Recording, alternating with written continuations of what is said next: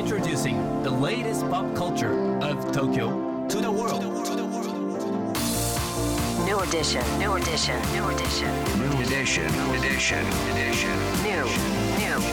edition, edition, edition, New edition. 高野真也がお送りしてますグランドマーキー、えーここからはこれからの時代を切り開くオルタナティブなカルチャーメディアニューとグランドマーキーによるコラボコーナーニューエディション。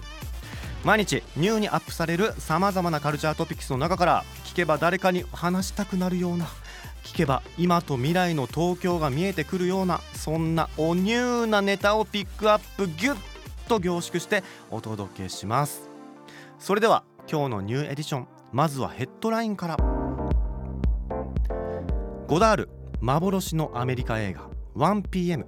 ワンアメリカンムービー予告編解禁。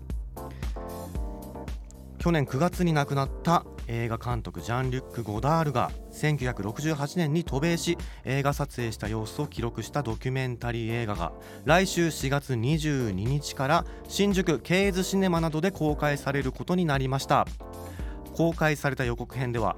ゴダールが映画の構想を話すシーンや編集段階で頓挫してしまった作品にまつわる貴重な映像とともに1968年というこの激動の時代の空気感まで感じることができます。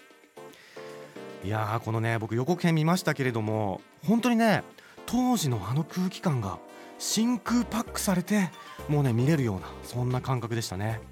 あとなんといってもゴダールの新作が見れるってすごくないですか？ウェス・アンダーソンすぎる風景展日本上陸。ザ・ロイヤル・テネンバウムズ犬ヶ島フレンチ・ディスパッチなど独特の作風とセンスと構図で知られる映画監督のウェス・アンダーソン。そんなウェス・アンダーソンに魅了された世界中のファンが撮ったウェス・アンダーソン的な写真ばかりを集めた写真展が開催中です。会場となる天王洲の寺田倉庫では世界中から集められたウェス・アンダーソン的な写真の数々はもちろん映画「グランドブダペストホテル」を再現したフォトスポットも設置されるなど気分が上がって旅に出て写真を撮りたくなるような内容になってます。これも面白いですよねほんとね。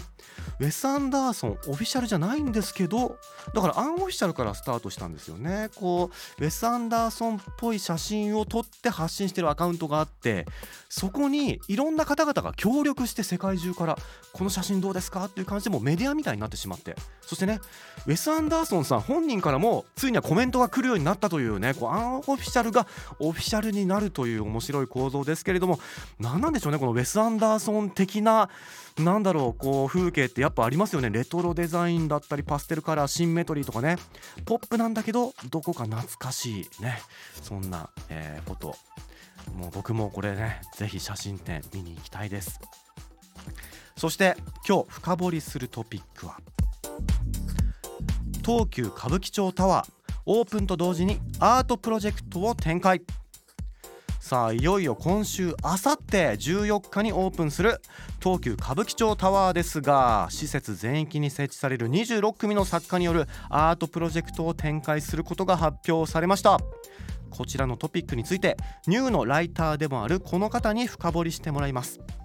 高野さん、リスナーの皆さん、こんにちは。アーティストで文筆もやっています、中島春也です、えー今日僕が深掘りするのは、東急歌舞伎町タワーのアートプロジェクトについてです。えっとまあ、4月14日に開業予定で、まあ、歌舞伎町にできたもう地上48階建てのこの高層タワーで、まあ、本当あの見てみると分かるように青海波っていう海のモチーフのこうビルになっていて中にはこうライブホール劇場映画館ホテルっていうようなものが詰まった複合タワーになってます。まあ、本当歌舞伎町の新名所になるだろうなという感じで昨日内覧に行ってきたんですが中身に関しては、まあ、ある種のこのバブリーな感じというかあのジェントリフィケーションとしてこのビルはどうなんだという賛否はひとまずここでは置いておいてですね、えっとそのタワーの中に、えっと複数のフロアでアートがたくさん展示されています。で26組のアーティストによる作品が設置されていて、まあ、作家のメンバーとしてもすごく現代美術の豪華な一線級の作家が参加してるっていう感じになってます。で、まあ、あの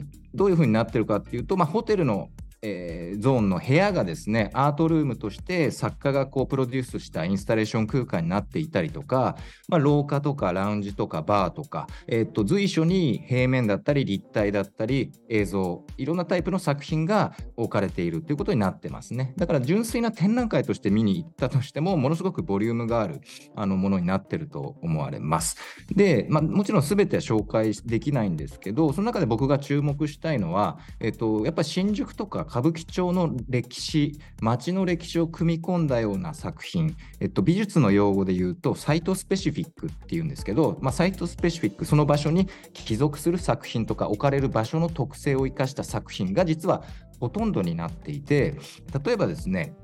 あの新宿の、まあ、路傍の風景をずっと撮り続けてきた写真家である森山大道さんの作品がまずドンとあったり、えーあるいは新宿のホワイトハウスっていうかつてあったですね前衛芸術グループネオダナのメンバーたちの拠点だったところにも関わっていた篠原牛尾さんっていう人のえっとボクシングペインティング、ボクシングで絵を描いたような、えーものがあったりします。あとやっぱりこう重要だなと思ったのは、最初に入り口の方にあるんですけれども、 Chim↑Pom from Smappa!Group という、えー人たちのビルバーガーっていう作品があるんですね。で、 Chim↑Pom from Smappa!Group っていうのは、まあ、あの5人組のアートグループになってまして、彼らずっと歌舞伎町を舞台にプロジェクト、アートプロジェクトを展開してきたんですね。で、その中で、えー2016年にですね、その解体直前の歌舞伎町のビル丸々一棟を使った展覧会をややっています。その時にあの僕も見に行ったんですが、ビルの中心にですね、穴を開けて、えー切り抜いてですね、で、数回にわたって真ん中が切り抜かれてると。で、そこでできた、えー、とフロアごとの床板を積み重ねて、その間にビル内の残留物を挟み込んだっていう、かなりこう、ダイナミックな彫刻作品があります。で、その一部が、あの、歌舞伎町タワーの方にも展示されているっていうふうになります。だこういうふうにですね、新宿歌舞伎町という街の場所性にすごく自覚的であることとか、まあ、歴史的に掘り下げているっていう、そういう点で興味深いアートプロジェクトになってるんじゃないかなと、えー感じました。ということで今日は、えー東急歌舞伎町タワーのアートプロジェクトについて深掘りしました。皆さんぜひ足を運んでみてください。中島さんありがとうございましたチンポムの作品めちゃめちゃ気になりますね。こう毎回スケール感が大きくてね。すごいねワクワクするようなダイナミックなね作品多いですけれども。でもこちらねやっぱりこの場所とか場所性っていう風にね中島さんおっしゃってましたけれども歴史とか場所とかを踏まえてこうね歌舞伎町が持ってる文脈みたいなのをこう通して作られた展示じっくり見てみたいですね。新名所になりますよねほんとね。これから新宿の新しいカルチャーがねここからどんどんね生まれてくると思うとワクワクします。さあこちらの東急歌舞伎町タワーいよいよ今週金曜日オープンあさってですね行かれる方はこのアートプロジェクトにも注目しつつぜひ楽しんでくださいそして今日紹介した情報はカルチャーメディアニューで読めるのはもちろんポッドキャストでも聞くこともできます目でも耳でもあなたのライフスタイルに合わせてチェックしてください New edition. New edition. New edition. New edition.